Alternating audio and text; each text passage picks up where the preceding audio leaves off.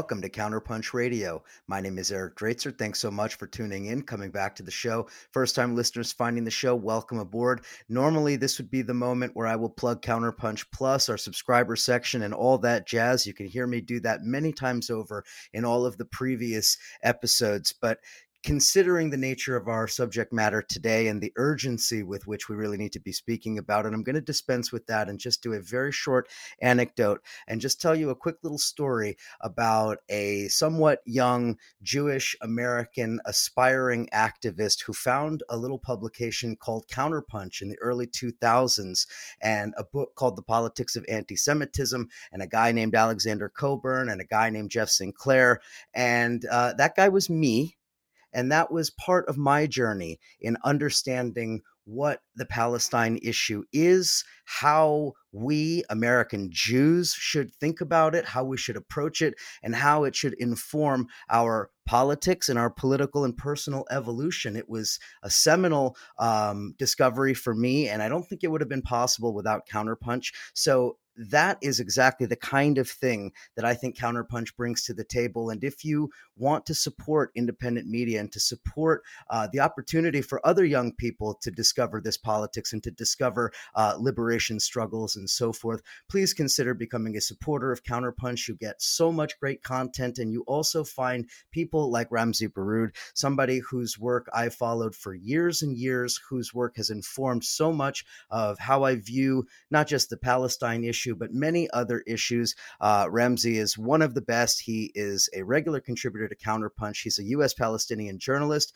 media consultant, and author. He is the editor of Palestine Chronicle, senior research fellow at the Center for Islam and Global Affairs, and of course, an author. I would just plug a couple of books. One, the most recent one, These Chains Will Be Broken Stories of Struggle and Defiance in Israeli Prisons, and a forthcoming project that he's uh, working on with the uh, legendary Ilan Uh, our vision for liberation, engaged Palestinian leaders and intellectuals speak out.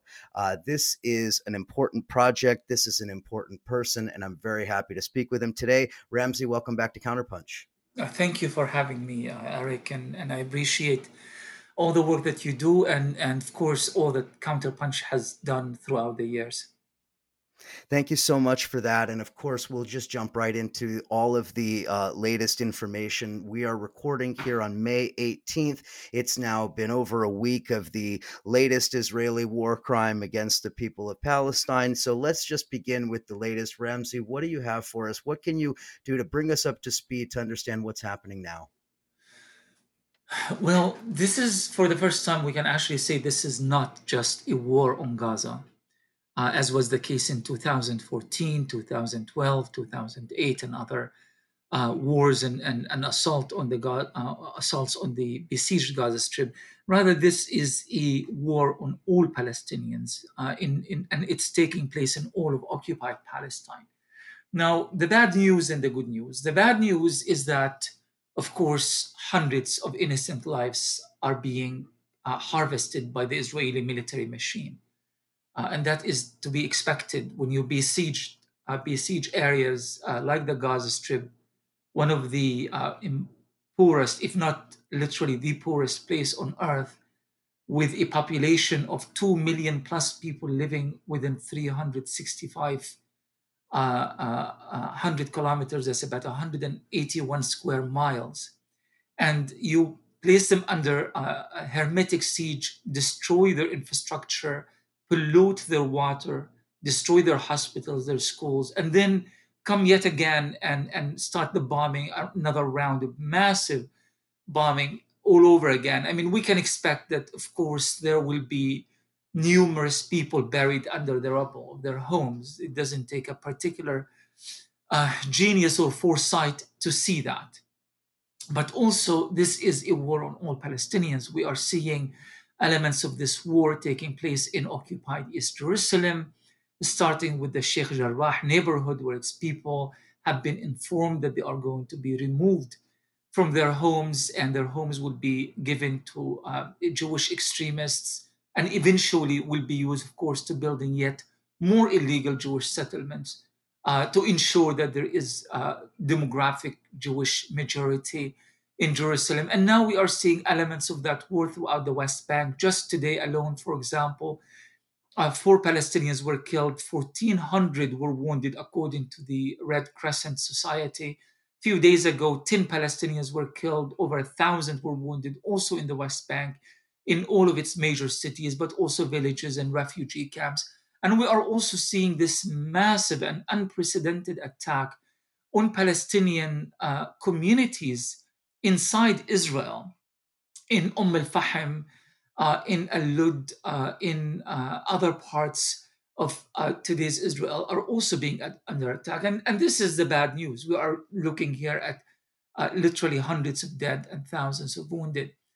But here's the good news, and I, I really hate to try to spin some positive anything at a situation that is so drastic and so tragic as this.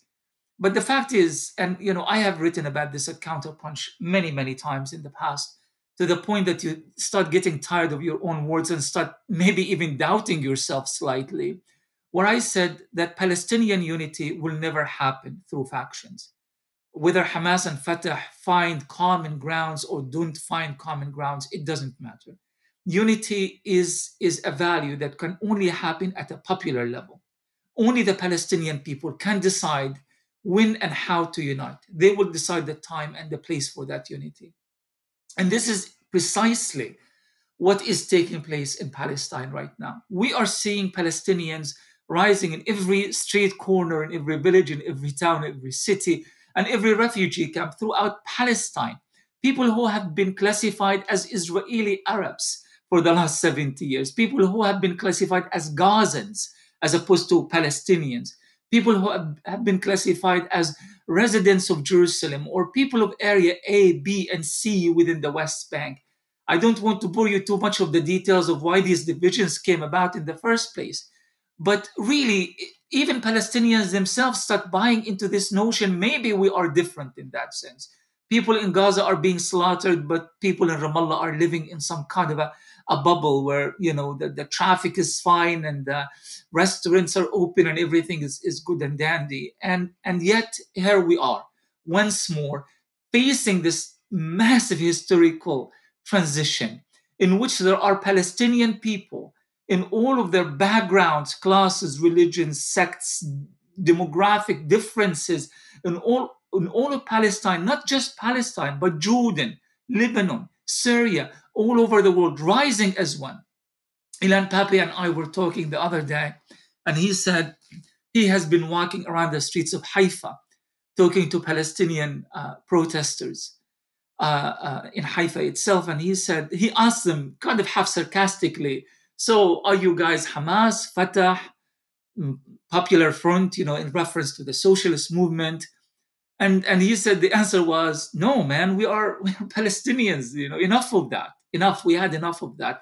We are all palestinians.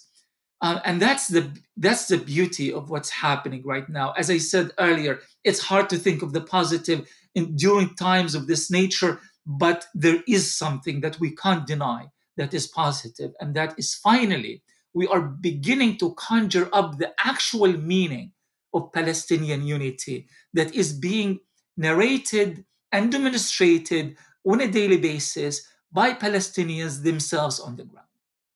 One of the things I so appreciate about your work, including in just recent days, is your focus on Palestinian agency, on the fact that, yes, of course, Palestinians are victims, victims of uh, crime against humanity and war crimes on a daily basis, and yet at the same time, a focus on uh, the ability of Palestinian people to take their uh, fate and future into their own hands and to sort of rise up. And this focus on Palestinian agency, I think, raises this question Can you help us to understand how the response from Palestinians inside of Israel today, how that contrasts with their reaction, say, in prior instances of Israeli aggression against Gaza and the West Bank.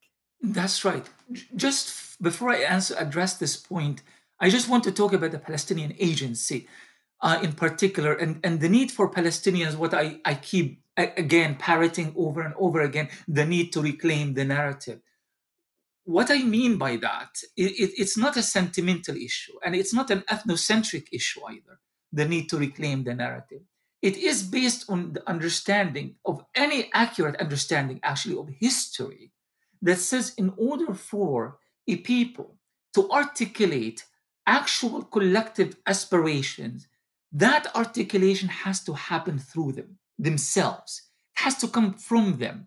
Otherwise, neither you, Eric, nor anybody else around the world, no matter how sympathetic they are to the Palestinian people, can truly understand and appreciate the situation in, in an authentic, genuine, real, and tangible way.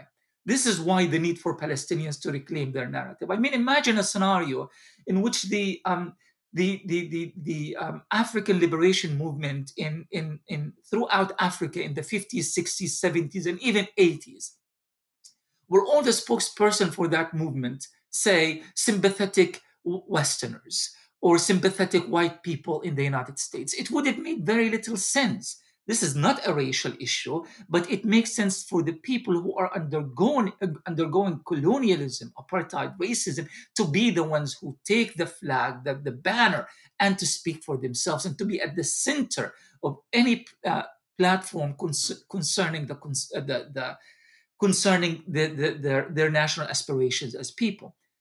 The Palestinians, however, have been the exception for a long time. We have been told um, that we, you know, not really in, in, in so many words, but we've been really more or less been marginalized from our own uh, uh, context. We've been almost told that we are a liability. You know, Palestinians are not very liked. Uh, mainstream media hates them so much. So let's bring other people to speak on, on behalf of Palestinians. And that's really where the intellectual movement among Palestinian historians and intellectuals of all academic and non academic backgrounds that came to the fore and said it's time for us to articulate a new Palestinian discourse. And that's what we have been pushing for for so many years. So for us to see this happening on the ground, a couple of days ago, there was a protest here in Seattle near my house. And and it the demographics of that protest the nature of that protest for me represented a microcosm of the massive change that's happening globally. When i first came to the united states as a young student at the university of washington um, whenever there was a, a protest for palestine there will always be very few people almost no person of color whatsoever to the point if there is a black woman activist or a black man activist everybody would be whispering like oh look we are reaching black people too as if that is you know in itself an achievement. But if you saw what happened in seattle a couple of days ago you would be absolutely inspired and surprised. The over a thousand people just showed up some you know uh, uh, spontaneously to this protest that was announced a couple of days earlier. And not just that the majority of them were people of color, Black Lives Matter activists, indigenous activists, Native American activists, Filipino activists, Colombian activists, and each group is, is part of, of some other cause. And, and somehow brought together, they represented a mass movement. The language they spoke, how daring they were, the narrative they articulated. And the fact is, what is even more beautiful than that, the ones who are taking the center stage of the protest, which is again a phenomenon that we see all around the globe, is a young generation of Palestinian uh, uh, students, Palestinian activists, Palestinian artists, you know, Palestinians of all background. That is a major change that is happening. And I think that change is also corresponding to the change that is happening in Palestine itself a recent article that I wrote about this, and I, I, in fact I just sent it recently to Counterpunch, talking about the the the the fact that this is a youthful movement that is growing, uh, that is you know uh, uh, sprouting in Palestine. It's a movement of people who were largely either were were born after or were really matured politically after the signing of the Oslo Accords of, of 1993 people who have been living under a dual system of Israeli military occupation and apartheid, but also a system of corruption that is led by their own supposed representatives in the Palestinian Authority in Ramallah. Kids who have never voted, and just when they had the chance or thought that they had the chance to vote, uh, their president Mahmoud Abbas decided to cancel their, their, their vote. So here they are, dehumanized, oppressed, marginalized, unemployed, uh, lacking freedom, lacking any political aspirations, but also the mere idea of them actually having representatives speak on their behalf, that also was cancelled. So there is so much anger, there is so much, there is so much frustration, but there's also so much understanding that in order for us to rise as a people, we have to take charge of our own fate. We have to take charge of our own destiny, and we need to pass through not Oslo. We know the Oslo Accords was was nonsense from the very beginning. And we knew, as Edward Said argued from the very, very beginning, that this is not going to lead anywhere. But the problem wasn't Oslo, it was the culture, the culture of Oslo uh, that was created in the last for, uh, 40 years. The fact that there are Palestinian classes now, a small class of Palestinian millionaires who are operating in Ramallah and Beit Lahem and Beit Jala, and a vast majority of impoverished people who are isolated and oppressed. So, in, in my opinion, and again, we haven't yet discussed all of this. I, I put a I put a note on, on Twitter the other day and I said, historians take a note of this. This is the Palestinian revolt of 2021.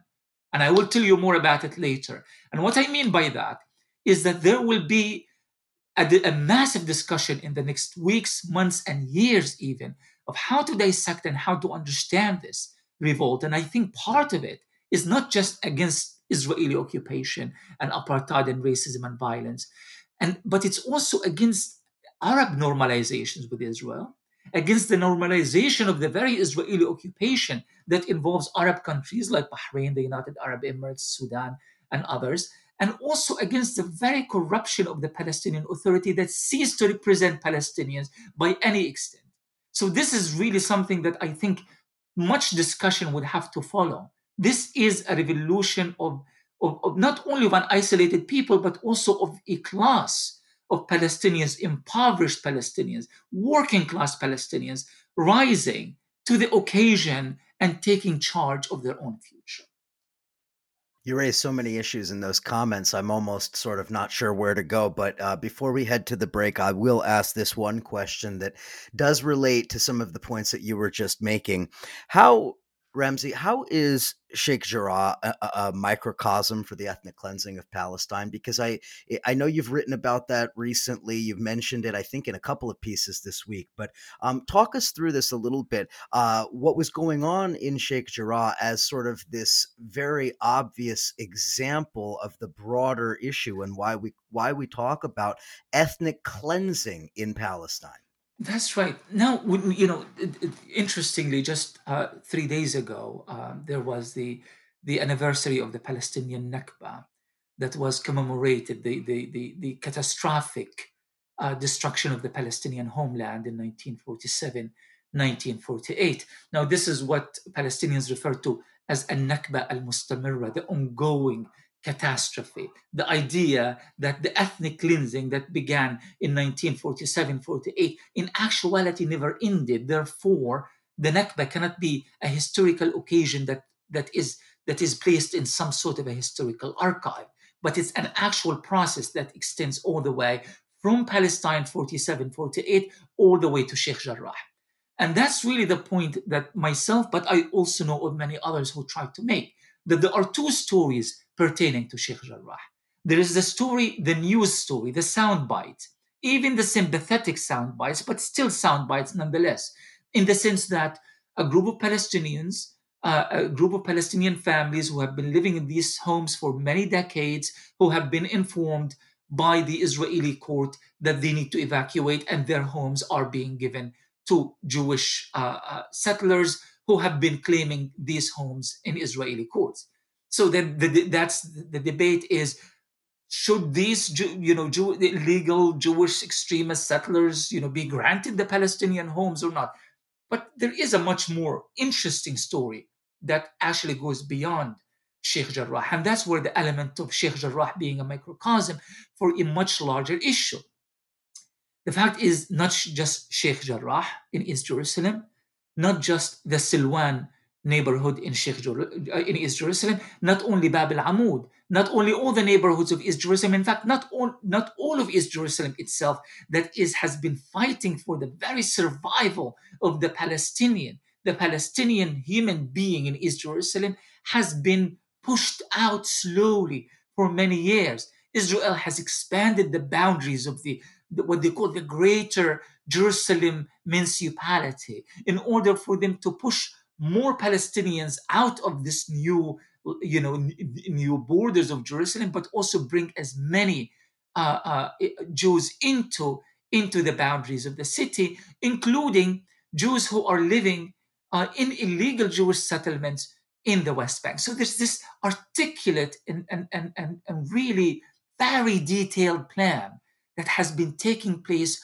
for so many for so many years that involves the Israeli government, the, the very municipality planners of Jerusalem itself, the illegal Jewish settlers in the West Bank, the Jewish Zionist and extremist groups and ultranationalist groups in the Israeli Knesset, and of course, the right camp in general. The idea is Jerusalem is the eternal and undivided capital of Israel, regardless of what international law says about it, regardless of the fact that Israel is there illegally, and how how the question is how do we make that happen? So the once palestinian majority in east jerusalem because of this systematic uh, systematic campaign of pushing them out now they are the clear minority. And the jews are the extreme or, or the, the, the, jews are the, uh, the demographic majority in that city this has been going on for such a long time. It just happened that Sheikh Jarrah, this particular episode in Sheikh Jarrah,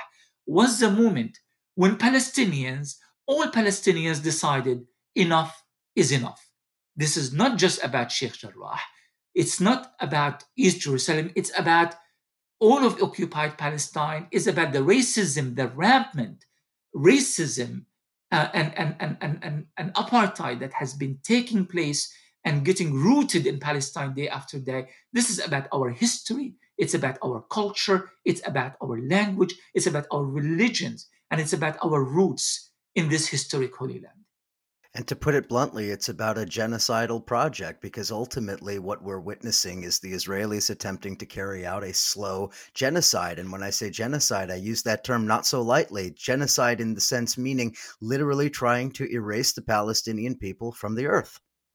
Absolutely, Eric. I mean, you, you, you basically just defined the term genocide the same way that the uh, the international community, the United Nations in particular, defines the term genocide. It's a legal term. It's not a swear word, you know. So we absolutely this is there. Israel is practicing among uh, many crimes uh, the crime of genocide in Palestine. In fact, the International Criminal Court right now has, as as, as you know, and and has been written repeatedly on Counterpunch is is uh, undergoing an investigation of Israeli war crimes uh, or alleged, uh, for the time being, Israeli war crimes in occupied Palestine. One of the main legal arguments that the, the pro Palestine lawyers at the ICC uh, have been arguing here is that, but that definition has to extend. Um, the ICC is using what they call the, the uh, uh, narrow scope definition, which is war crimes. But if you actually think about it from a legal point of view, Israel is practicing the crime of apartheid, the crime of aggression, crimes against peace, and most importantly, as we see in, in uh, throughout Palestine and especially in Gaza, the crime of genocide. Now, there are in fact some serious efforts at pushing the ICC to expand its definition of Israeli war crimes because of what is happening in Palestine at the moment. There's so much more to say about that. Let's take a quick break and we'll continue the conversation with Ramzy Baroud on the other side of the break. Do take this opportunity to pre order a copy of the book, Our Vision for Liberation Engaged Palestinian Leaders and Intellectuals Speak Out. That book will be coming out later this year. Ramzy's stuff is always a must read, as you know from reading Counterpunch. Stay with us. We will be right back. This is for Palestine, Quds, the capital, Jerusalem. Unarmed people marching to the and they're shooting them. Suppression is a question. Resistance is the answer. Long live Palestine, long live Gaza, Palestine or Quds, the capital Jerusalem. Unarmed people marching to the wall and they're shooting them. Suppression is a question. Resistance is the answer. Long live Palestine, long live Gaza. All you see is war every time you turn your head at night. Bloodshed on the floor. Mother cries, who cries for her this time? Truth between these walls. See the lies between the lines they hide. Where the bullets coming from? From the tyrants dressed in our disguise. I'm a rider till the end, even if I got to push back for all my friends. Cause you know that I'm a fighter, let me see a lighter. And we not gonna stop the Palestine is free. But still you know that I'm a rider till the end, even if I got to push back for all my friends. Cause you know that I'm a fighter, let me see a lighter. And we not gonna stop the Palestine is free. Taught to not love, taught to be blind, taught to not care. Tell me what's real. Borderlines, military despair. How to exist if there's no rights to be human in fear? And if you take away your home, where's the house supposed to live? Taught to not love, taught to be blind, taught to not care. Tell me what's real. Borderlines, military despair. How to exist if there's no rights to be human in fear? And if you take away your home, where's the house supposed to live?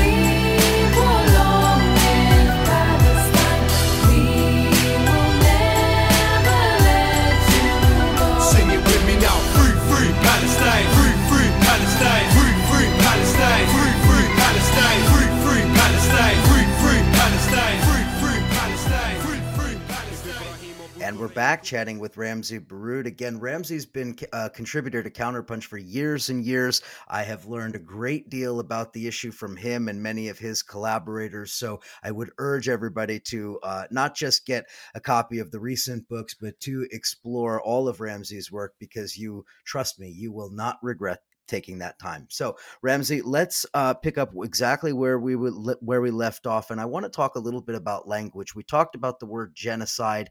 Um, now, I want to talk about the language that uh, that we use and that the media and the international press uses to describe what we're witnessing in Palestine. So, let me just ask in the simplest way possible: Is this a war? Is this a conflict? Are these clashes? And what does it matter? What words we use to describe what we're witnessing. Of course, of course. And language matters. It matters greatly because the vast majority of people determine their their relationship with any um, issue uh, uh, in, in, in that, that they hear in the media based on that language. Uh, if you, uh, for example, if you know hear uh, uh, the word com- or war between Hamas and Israel, I mean, what is the what is the impression that you as, as a person who might not be involved and fully un, un, you know understanding this this subject how, what kind of impression will you conjure up? Um, you will get the impression that um, israel is fighting a war with a group called hamas. Okay but what are the other impressions that we know and we have gathered about hamas? Watching uh, Fox News, watching CNN, reading the New York Times, watching MSNBC, reading the Washington Post, Wall Street Journal, everything it is this is a terrorist organization. When you look at images of hamas leaders on fox news and cnn in, in the mind of average americans this is going to bring you know conjure up images and you know uh, moral equivalence between uh, this and al-qaeda and isis and so forth. You lost the war. You lost you lost the public opinion immediately just by making up that uh, that that uh, uh, reference uh, um, MSNBC or rather NBC uh, website had um, an article a few days ago that that really I found maddening is just to say the least, where they referred to a religious war, a religious war underway in Israel. They said in reference to the Jewish extremists attacking Palestinian Christian and Muslim communities inside Israel. Now, again, what impression would you gather based on that definition? You would just, it's really going to contribute to this idea that exists in, in the minds of many Americans throughout the decades that this is a war over religion. You know, I've been told that myself, Eric, repeatedly. But Ramzy, I mean, what can we do? These people have been fighting over religions, uh, religion since the time of Moses. And you try to, to, to, to explain to them, no, no, no, this is a political conflict. It's a political conflict that began in the late 19th century with the rise of the Zionist movement. This is for Palestinians, it's a national liberation struggle, not any difference from the struggle for uh, equal rights uh, in, in, in, in South Africa, not a difference from the struggle against uh, British colonialism in India. But of course, all of these terminologies have been muddled up so intentionally by mainstream media, sometimes intentionally, I go quite often intentionally, but also sometimes out of sheer ignorance because they don't want to do their homework. They don't want to truly try to un- truly try to understand what is happening here. So no, it's not a conflict either because we're not disputing a piece of land here. We are a, a, a people who have been living. My my family goes back in Palestine hundreds and hundreds of years ago. I can't even trace how far they go to Palestine because it's an ancient clan that has lived in that part of the world for such a long time. The same situation for the vast majority of Palestinians. When European European uh, colonialists come in in the mid 20th century, coming in from European countries, from East Europe, from the United States eventually, and ethnically cleanse my people out, dump us into refugee camps in Lebanon, uh, in, in Jordan, in Syria, in Iraq, all over the world, and, and lock us behind walls and fences in Gaza, in the West Bank.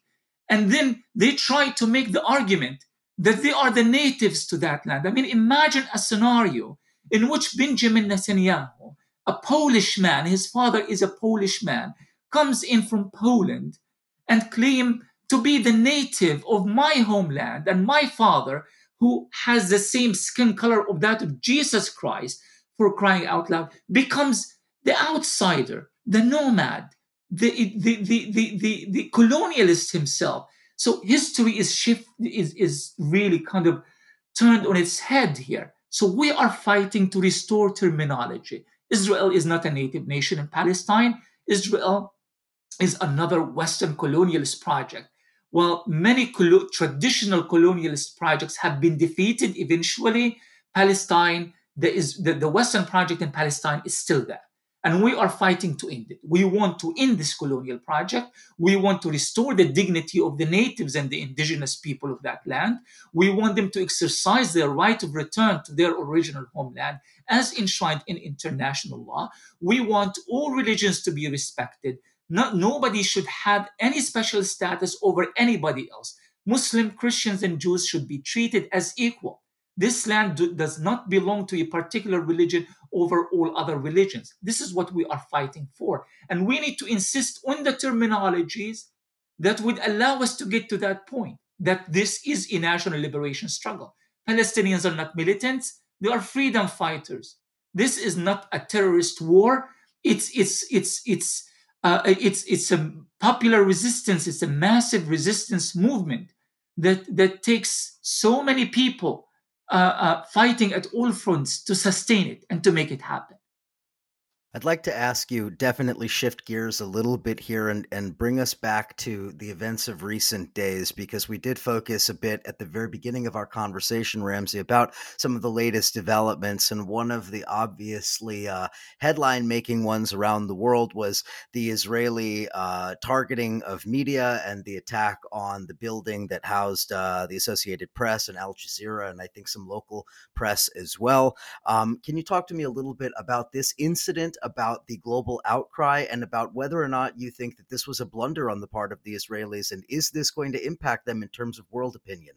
Oh, oh, and secondly, and and and most importantly, I should also add, help us to understand what their motivation may have been for doing this. Why would they do this with their precision guided missiles and all of the rest of their advanced technology? You know, Eric, I try to be careful with my terminology and I try to be careful because we've learned from the past of making certain claims or uh, staked certain hopes, and these hopes and these claims were not met, and that eventually demoralizes people. But that in mind, I'd like to say that we are witnessing a moment of historical proportions. We are witnessing, I, I, I want to be daring enough and say a paradigm shift, but I want to qualify that a little bit more and say we are witnessing what could potentially be the beginning of that paradigm shift. And this is why. In the previous Israeli wars on Gaza, there was a lot of ignorance 2008 9, 2012, 2014. The Israeli propaganda machine, the Hasbara machine, has worked its miracles in brainwashing so many communities around the world and so many nations into believing that Israel is fighting um, against uh, Palestinian terrorists. And this fight is parts, part and parcel of the larger American war on terror that is taking place from Syria to Iraq to Afghanistan and Somalia. But during since then until today, two things happened. Number one, there has been a lot of shift happening within international priorities regarding what they once regarded the war on terror. Uh, the US foreign policy in the Middle East has been exposed in many ways. The US has been retreating from the Middle, Middle East, what, what is being called, or what was called in 2012, the pivot to Asia. The US is not as invested in the Middle East anymore, uh, as much as they used to anymore. And new players are, are kind of like made their way to the scene Russia, China, and other forces. So when they, and that's the, the Israeli mistake, they grew too comfortable with that discourse, thinking that the moment that they are going to go to war against Gaza, they just need to go back to the archive, pull out that same file, you know, call this a war on terror. The world is going to applaud them and nobody is going to care about the Palestinians. But there was a massive shift that is happening. What's happening within the Democratic parties, um, kind of the rank and file within the Democratic Party. This, this radicalization that's happening within American society that is now pushing people, the elites and the leadership of the Democratic Party to catch up with the changes that are happening at the grassroots levels in the United States. This massive phenomenon of intersectionality, Eric, we have been talking about this as if it's an academic notion, but we are actually seeing a very rare moment where academic notions are actually translating them, translating themselves into a tangible reality. We see intersectionality in action, and it's happening at a global level. But also, Palestinians are waking up. Palestinians are fed up with the lies about the peace process and the two state solutions. And, you know, Mahmoud Abbas coming to the United Nations every September, giving a fiery speech, going back, promising his people, you know, the, the, the, the, the sea and delivering nothing um, they are fed up. They are fed up. And, and, and, and another thing has been happening, and that is we are beginning to see a new Palestinian language, a new Palestinian discourse that is being formulated. I remember in 2014 how frustrated I was when, when the West Bank did not rise in solidarity with the Palestinians uh, in Gaza. Not because the West Bankers did not care, but there was this element of fear that existed, so much of it to, to the point that most Palestinians felt like they could not organize at a grassroots level. Whenever they tried to do so, either the Israelis would come and kidnap them in the middle of the night and throw them in prison, or even Mahmoud Abbas and his minions would come and kidnap them and throw them in prison. So, so what happened in Gaza, it actually didn't register at a grassroots level in the West Bank. But this has changed. It has changed because the Palestinians are united and they speak in one voice from Sheikh Jarrah to Gaza, to Ramli and Lid, to, to Ramallah and, and, and Al Khalil, Hebron, Nablus, uh, and, and, and, and elsewhere throughout Palestine. That message of unity coming from the Palestinians ended, the, ended any doubt among the Palestinian solidarity movement, um, you know, on whether Palestinians are united or not. One thing that I've been told numerous times, and I'm sure that many Palestinian speakers and writers can testify to the same issue, is that we have always been told by many others within our movements, well, I support Palestinians, but why can't you guys be united? So it's always kind of served as this, you know, kind of, you know, I will always condition my support on whether Palestinians are united or something to the effect of, I support the Palestinian cause, but I don't like Hamas, as if it's some sort of a sports, you know, game in which you support one team against the other. This time around, you don't see this language anymore. The ones who are resisting in Gaza are not Hamas, are not the Islamic Jihad, are not the secularists, are not the socialists, but everybody. And that resistance would have never existed for a single day if it were not for the fact that millions of Palestinians are, are standing in solidarity with them and sustaining that resistance. I think this is really important, Eric, and if you don't mind me elaborating on this so very quickly. We tend to separate between two forms of resistance popular resistance, which we perceive to be peaceful, nonviolent resistance, and armed resistance, or what is being referred to as violent resistance. But here is the truth the truth is, armed, resi- armed resistance could never exist and can never be sustained for more than few days, weeks, or months if it were not for the fact that it's behind this resistance is a massive popular movement that is making it happen. I grew up in a, a refugee camp in the Gaza Strip called Nusayrat. And from that camp, the largest in size and the second largest in population, from that camp, so many different Palestinian political and ideological movements started. From Fatah to even Hamas actually started from my neighborhood. Uh, and, and it became the movement that it is today. But most of the armed resistance movements were vanquished by Israel so very quickly because it worked in secrecy. It did not have any particular popular support behind it, maybe sympathy, but not actual popular support. So throughout the 50s, 60s, and 70s, starting with the movement that we call the Fidaiyin, the freedom fighters, in the late 1940s and the early 1950s, Israel managed to eliminate each movement one after the other, killing all of its members, drying their financial resources, imprisoning the rest, and so forth. And that's the end of it.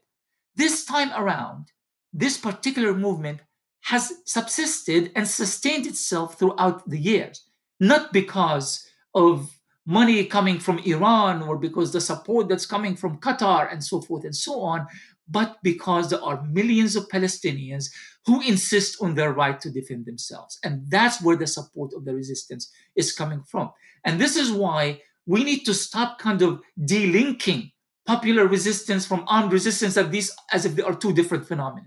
In Palestine, it's the exact same phenomenon. It's all popular resistance, but that popular resistance manifests itself in so many different ways. In Hebron, different from Gaza. In Gaza, different from Ramli. Ramli, different from Jerusalem. And that's really the essence behind it. And this is why this time around, I noticed kind of a, a, a critical change in the discourse concerning Palestine within the solidarity movement and beyond the solidarity movement. And that is people are not making judgment. People are not qualifying their support for Palestine and the Palestinians based on, I hate this party and I like this party. I hate the way you resist, but I, I feel bad for you because you are being victimized by Israel. This kind of judgmental thinking is not there anymore to the point that yesterday, actually, MSNBC had a segment in which a famous American commentator actually declared yes, Israel does have the right to exist and defend itself, but Palestinians too have the right to exist and defend itself. Now, defend themselves. Now, I know this is not enough to get us to where we want by because the commentator is creating immoral equivalence. But coming from MSNBC, one that was traditionally one of the most Zionist outlets or pro-Zionist, pro-Israel outlets in American media, um, it, it's a massive change. Palestinians are now being defended for defending themselves. And that is just a major change that is happening before our eyes so critical to note that and i think it's also critical to discuss the fact that the war that the israelis have launched and the ongoing aggression and in a long and seemingly never-ending series of aggressions that these are not the only ways that israel uh, perpetrates its crimes against humanity and war crimes against the palestinian people. Of course they use things like water access to medicine many other very uh, sort of vital basic essential essentials of life that Israel controls and lords over the people of Gaza and the Palestinians, broadly speaking. And uh, that I think comes to mind again in reading the news of just the last couple of days that the Israelis have targeted and assassinated uh, some of the leading figures in the Palestinian uh, health infrastructure, including, I think, a famous neurologist and I believe the head of their COVID response. So, can you talk a little bit about some of these really uh, uh just I mean, inhuman kind of acts by the Israeli government vis a vis the ability of Palestinians to take care of themselves and the elderly and the sick and, and others. Absolutely. Now, Eric, we, we understand that what Israel is doing in Gaza right now is horrific.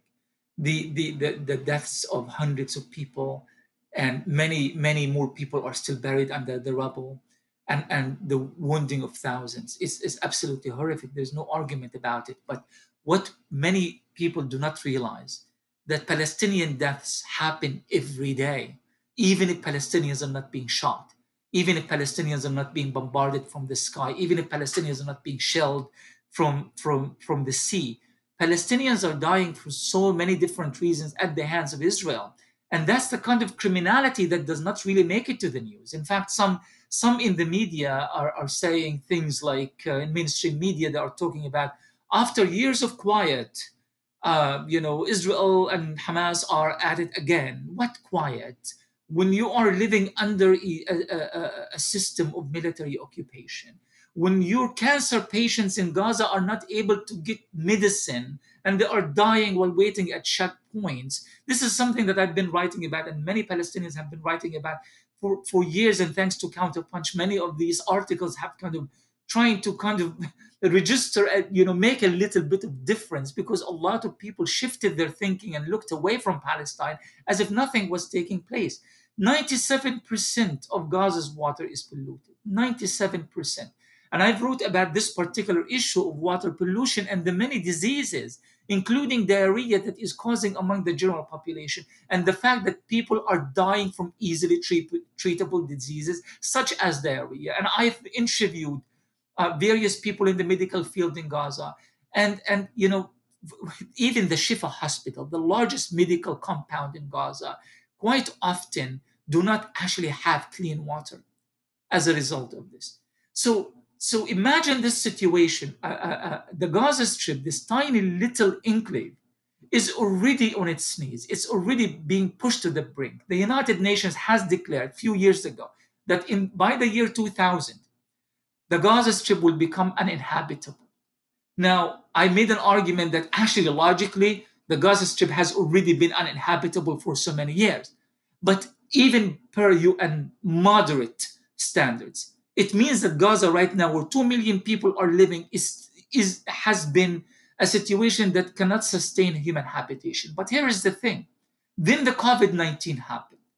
COVID-19 pandemic happened and Israel prevented Palestinians from getting proper treatment, for not having enough uh, testing kits, um, from not being allowed to you know export or rather import needed doctors, medical supplies, and so forth and so on. So they are now dealing. I mean, this whole war happened while the Palestinian medical establishment or medical infrastructure trying to fighting desperately to deal with the lack of everything, and people are dying from COVID 19 at a large scale. And then Israel comes and now targeting the same infrastructure that was barely operating to begin with. So, a friend of mine, his dad just died from COVID 19 uh, yesterday in, the, in a hospital in Rafah in the southern Gaza Strip. And I spoke to him, his name is Ahmed. And I told him, Ahmed, I am so sorry about your loss. And he said, You know, Ramzy, there's a part of me that I'm actually happy that my father died. And I said, What are you talking about? Why would you feel that way? He said, Well, the, the area around the hospital was being bombed. My father was dying and he was scared at the same time of the bombs. He said, I held his his hand the entire time, reassuring him that everything is going to be okay. But I knew it was not going to be okay. When he closed his eyes and he died, a part of me felt that at least he could be spared a different type of death. At least he managed to die, quote, in the quote, peacefully. And I was still holding his hand because I don't know what would have happened. So you have people dying from COVID 19, and are, right now they are in these, you know, being pushed in these little wards and hospitals throughout the Gaza Strip, witnessing a different type of death that is falling on them from the sky. This is the reality of Gaza at the moment. It's an absolutely horrific reality. Yet somehow this incredible nation, they are still standing on their feet and they are still fighting back in the last couple of minutes we have, I want to just quickly shift to the international uh, side of this question. I just want to I, I want to ask you if you think that the events that we've been witnessing over the last week or so, and what potentially will be in the in the coming weeks and months, do you think that this will have an impact on the international scene? As you mentioned earlier in our conversation, uh, the Israelis have been, you know, by piecemeal sort of normalizing relations with key uh, Arab countries. I wonder if if that uh, ongoing process is in danger because of these developments and or if this is going to potentially raise other international questions uh, as you mentioned regional powers have become increasingly assertive um, turkey being one um, you know other countries getting involved as well. So I want to ask you what to what extent will the international players, many of whom are behind the scenes, you know, have, have behind the scenes influence with this issue, how might this impact their posture? You know, this this situation in Palestine not just the Israeli war on Gaza or the Israeli war on the Palestinians everywhere, but the fact that Palestinian, the Palestinian people are rising in an unprecedented intifada uprising that we haven't really seen the like of in such a long time. Some people say this goes back to 1987 when Palestinians rose in a similar intifada. But some people, and I agree with that historical analysis, that this the, the only thing that we considered similar to this was the Palestinian revolt of 1936 because of the number of Palestinian communities this includes throughout Palestine. And I think this is going to have historical repercussions that will, will last not for months but for years. One interesting thing is that many people have been waiting for the Saudis and the Israelis to declare some normalization agreement any day.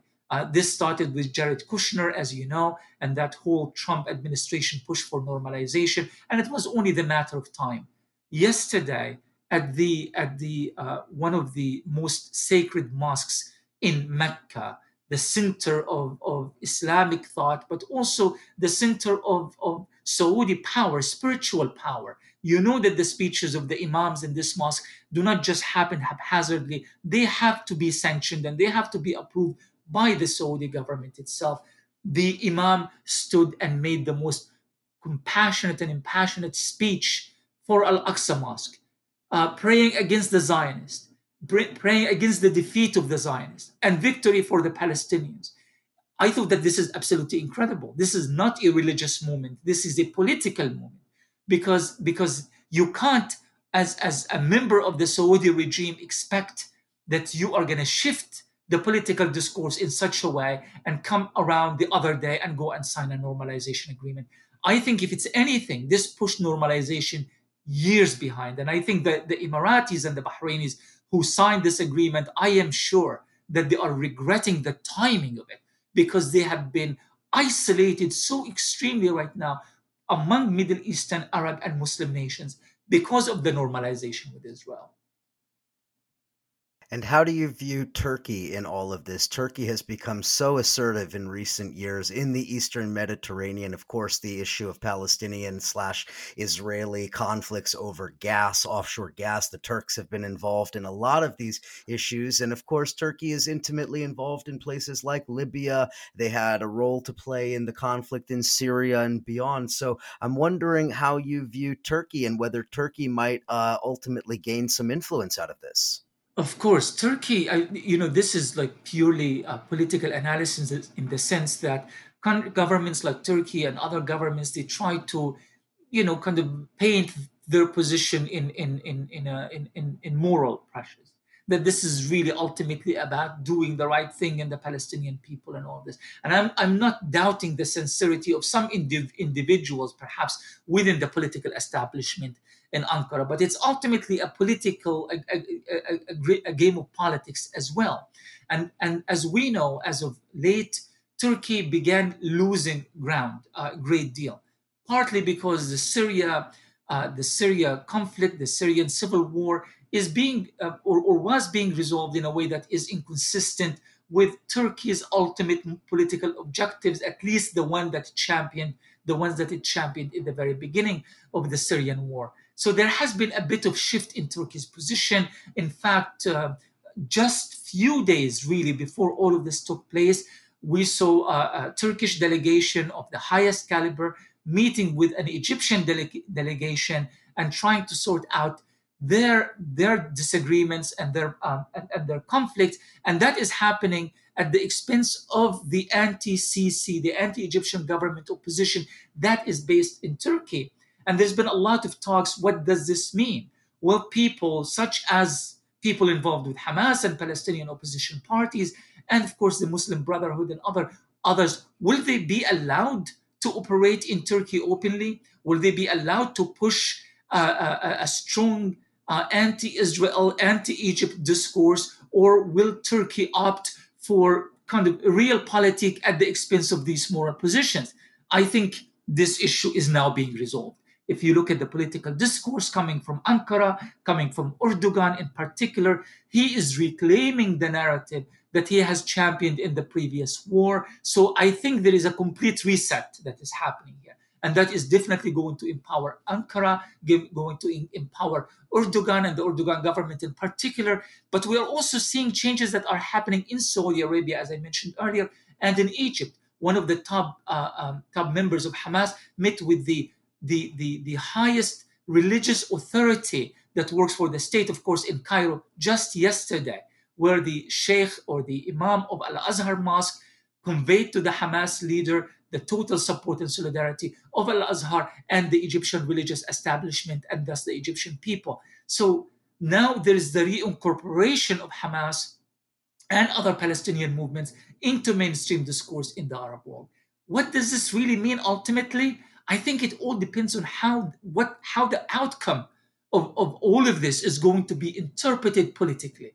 And I think once the war stops, and it will stop, once it stops, there will be a great deal of analysis and a great deal of uh, various forces pushing to reclaim or to claim some kind of victory. Israel is going to claim its own kind of victory, but we know that Israel has already lost that war. But how will the Palestinian position be interpreted and how will it translate politically on the ground? And what does it mean for Hamas and other Palestinian factions? And how will that affect those who support Palestinians and, and Hamas in particular, and those who stood historically against Palestinians and Hamas in particular? Last couple minutes, Ramzy. What is your what is your piece of advice, your parting words for anybody listening who wants to express their solidarity with uh, with Palestine, with the Palestinian people, getting involved in this? Of course, obviously, protests ongoing as of uh, you know as of now with the with with you know with the fighting and everything happening, but the Palestinian issue doesn't begin and end with the current round of violence. So, what do people really need to do to become uh, activists in solidarity with the Palestinian people fighting for liberation? Absolutely, Eric. I think I think the answer to this starts with with the fact that people must educate themselves in a deeper way about what is happening. This cannot be all about you know, developing political positions based on impressions that we gather from social media is just not enough. No matter how compassionate and sympathetic these views are, we need a deeper and better understanding. And there's no better way of starting that understanding than actually delving to the writings, living uh, the writings of Palestinians themselves, Palestinian historians such as Edward Said, such as uh, uh, Noor Masalha, such as Ghada Karmi, and, and, and many others dig into Palestinian writing and, try, and Rashid al Khalidi, of course, and Walid al Khalidi, and other Palestinian historians. So try to build a, a better foundation for understanding this situation and then think what is my moral position? What can i do? The, it's no longer an excuse of say there's nothing i can do. There is something that you can do. Whether you refuse to buy israeli products whether you enlist in a, in a, in a pro-Palestinian civil society organization, whether you support Palestinian uh, educational charities or, or Palestinian healthcare uh, organizations and so forth, uh, the, and, and you can reach out to others, you can educate others. But it's so important that you make your voice heard. Let your representative know that this is this is this is where you stand on this issue and you're not going to budge on that you are going to keep pushing for this change in your government foreign policy until it actually takes place. In other words, you need to take a side. You need to take a side. You can't be neutral, um, as as the saying say uh, goes. You can't be neutral in the situations of injustice. You can't be neutral. You have to take the side of, of the, the, the right side on this issue, and that is the side of the oppressed, victimized, and occupied Palestinian people.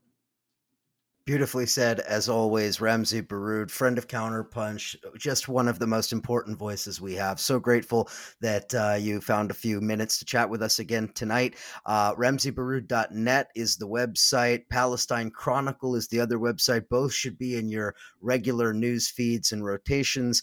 Uh, Ramzy Baroud's book, the fourth, well, the, the most recent book, These Chains Will Be Broken Stories of Struggle and Defiance in Israeli Prisons, and the forthcoming book, Our Vision for Liberation engage Palestinian leaders and intellectuals speak out. Ramzy, as always, thank you so much for coming on Counterpunch Radio and for helping us understand all of these issues. My pleasure, Eric. Keep up the good work. Thank you.